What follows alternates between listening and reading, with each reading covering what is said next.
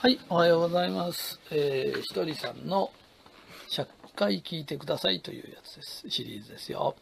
えー、この話は、えー短いけど、とても大切な話です。えーとですね、神様は人を見放さないんだけど、言ってってわからない、うん、ちょっと意味が違いますね。言ってわからないんじゃないんですけれど、えー人って人から聞いて覚えることもあるし人のこと見てて覚えることもあるよね。言われてわかることもある。困った時本屋さん行って本読むとああこういうことか。もし本も読まない。人の言うことも聞かない。ね？で、そういう人の言うことは聞かない、本は読まない。こうやって自分で、例えばお店やってて、いいお店見に行くとか、ね、目で見て、食べてみて、あ、こう美味しいなとか研究心ってありますよね。もしそれもないとするのね。そうすると、どういうことが起きるかっていうと、体で覚えるしかないよね。見てきて覚えることもしないし、本で覚えない。人に教わった耳からも聞かないって言ったとしたら、その人が、どうやってものを覚えるかというと、体で覚えるしかないんですよ。ところが、この体で覚えるっていうのが、世の中で一番大変なの。だからもし、苦労してる人、苦労してる人がいたら、自分は体で覚えるタイプじゃないかと思ってください。それで、この体で覚えるタイプの人っていうのの一つ特徴があるんだけど、この体で覚えて人の言うこと聞かないような人っているでしょ？二つのことに気をつけてください。一つは、人の言うこととかいい話は聞かないのに、変に脅かされたりなんかすると、ご祈祷に行ったり壺買ったり、そういうことは聞くんです。いい話を聞かない人って人の話誰のも聞かないんじゃないです。変な話は聞くんです。ね？それから、妙な欲張り話みたいのに、儲け話みたいのには引っかかるんです。じゃあそういう人って変な人の話も聞いちゃうぐらいだから、いい人の話もよく聞くだろうってけど、そうじゃないの。いい人の話って聞かないの。不思議なもんなの。ね。えー話が逸れちゃったかもわかんないんだけど、体で覚えるようになっていくと、なぜつら、大変かって、いや、体で覚えりゃいいじゃないですかってよく言う人がいるのね。大工仕事でも何でも体で覚えたと。そうじゃないの。あれ、先輩やなんかがやってるのじーっと見て目で覚えてるの。わかる？人のをこうやって盗むようにして目で覚えて自分でこうやってやって研究してんの。それを体で覚えたって、だから職人さんやなんかが成功してるとかって体で覚えたっていうのは実は目で覚え勘ですから全てを使って本当は覚えてるの。素晴らしい人のやつのを覚えてるの。要するに私が言ってる体で覚えるっていうのはそれじゃダメですよっていう神様のお知らせなの。だからやることなすことものすごくものすごく失敗するの。ね、だって、良き先輩がいるから、その先輩に、そうじゃねえだろって怒られようが何しようかと覚えたっていうのは、良き先輩がいて教えてくれて、それを見て、見習いっていうのは、見て習うって意味なんだよ。だから、コックさんでも見習いなの。大工さんでも見習いなの。見たこともないもん、できっこないじゃない。それは目で習ってんだよ。わかるかい？えーこの前、えー千葉の方にレストランがあったんで入りました、えーそしたらそこへ出てきた奥さんがですねとんでもなく不愛想なの。で当人は不愛想だということすら気がついてないの。で旦那さんが出てきたの。でどう始めたばっかしですか？って言ったらそうです。ってそしたら一流の某一流ホテルへ勤めてたんです。それで、えー、奥さんは当然サラリーマンの奥さんだったんです。だからあの顔で平気だったんです。おそらく一日中あのブスッとした顔でいたんでしょう。旦那が帰ってきてもあの顔だったんだと思います。おそらくあの顔が好きだから結婚したんでしょう。ところがお客さんはあの顔は嫌いなんです、うん、それで旦那さんに私少し話したらまあ今いろんな形でホテル業も大変だから自分は辞めたんだけど自分はこれこれこうで僕は腕で頑張るからって言ってるんです。で私もそのホテルよく知ってます。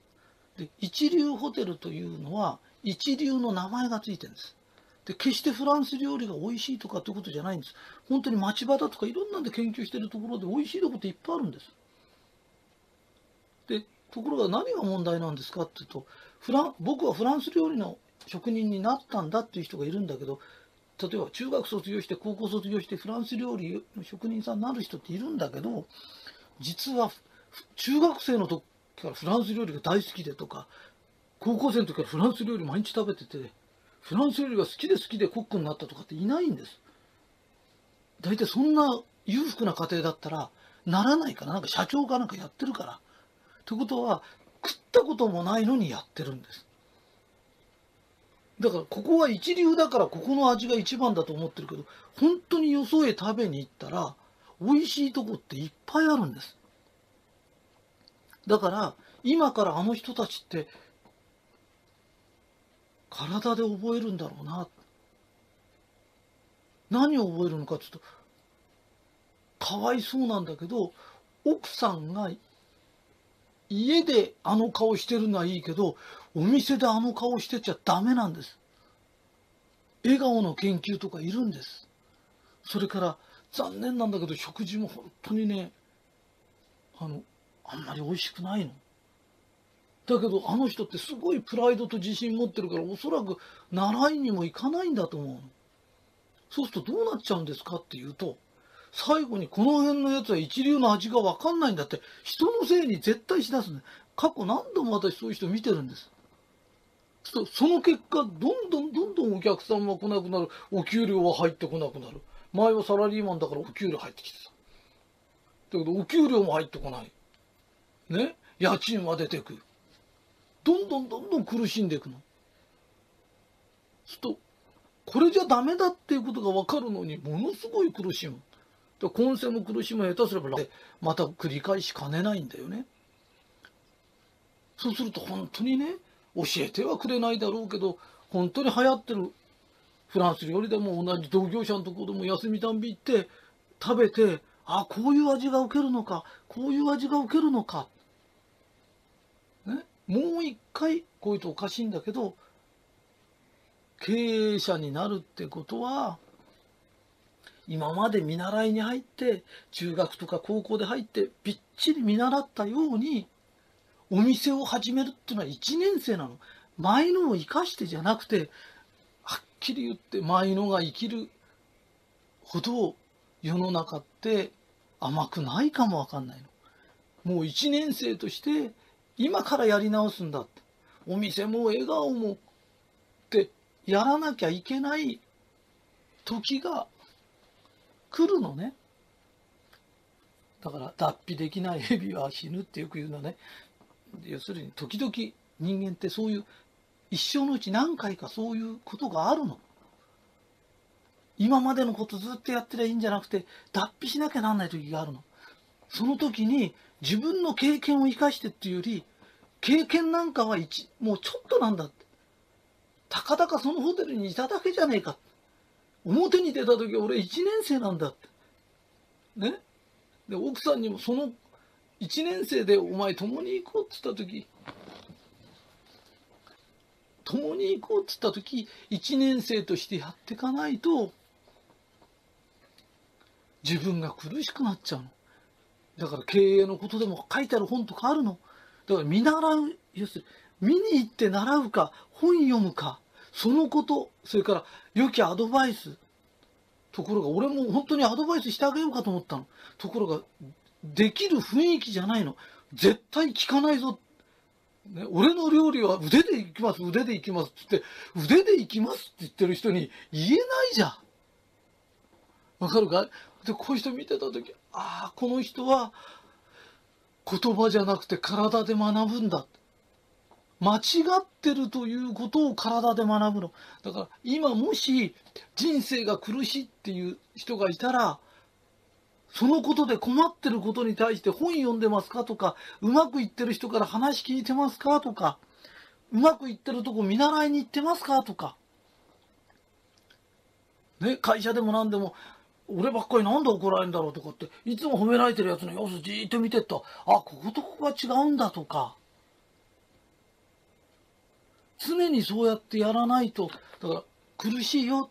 もし自分がうまくいってなかったら、体で覚えてるんだ。間違ってるよってことを、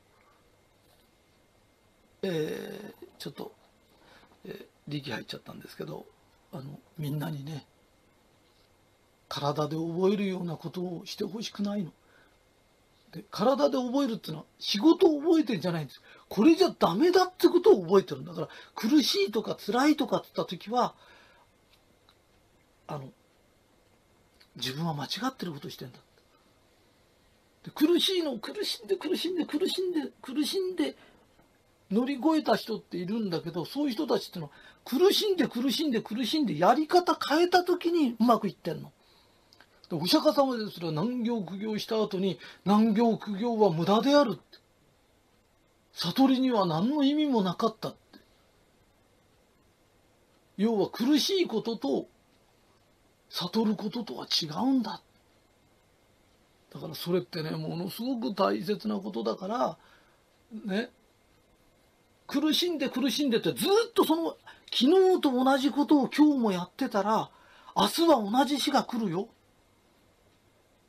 ね、間違ったことずっと続けちゃダメだよ。神様あんたいじめようとしてんじゃないんだよ。あんたが間違ってっから苦しいんだよ。分かったかい？ね、このままのこと続けちゃダメだよ。ね、今苦しいのに同じことしてちゃダメだよ。そしたら絶対同じことが明日起きるよ。明後日し明後日ってだんだん悪くなるよ。ね。あのー、みんなでね、本屋も人いい人の話成功してる人の話聞こう。ね？わかるかい？なんであんたが騙されるか知ってるかい？あんた人のこと聞きに行かないよね？で聞きに行かないのに騙すやつだけだよ。あんたの機嫌を取って素晴らしいですねとかって言ってくれる人って騙そうとするやつだけだよって。誰も相手にしない人を相手にしてくれるっておかしいんだよ。ね？よく考えな。ね？誰も話聞きたいんだったら誰も聞かないはずなんだよ。それをニコニコしてあんたの話聞いてくれたり、いろんなこと言ってお世辞まで言ってくれるとおかしいんだよ。本当はうまくいってない人が行くんだよ。わかるかい？うまくいってない人が習いに行くんだよ。ね？うまくいってないあんたのとこへ来る人っておかしいんだよ。わかるかい？えー、なんか厳しい話なんだけど、幸せになってもらいたいから話してます。ありがとうございます。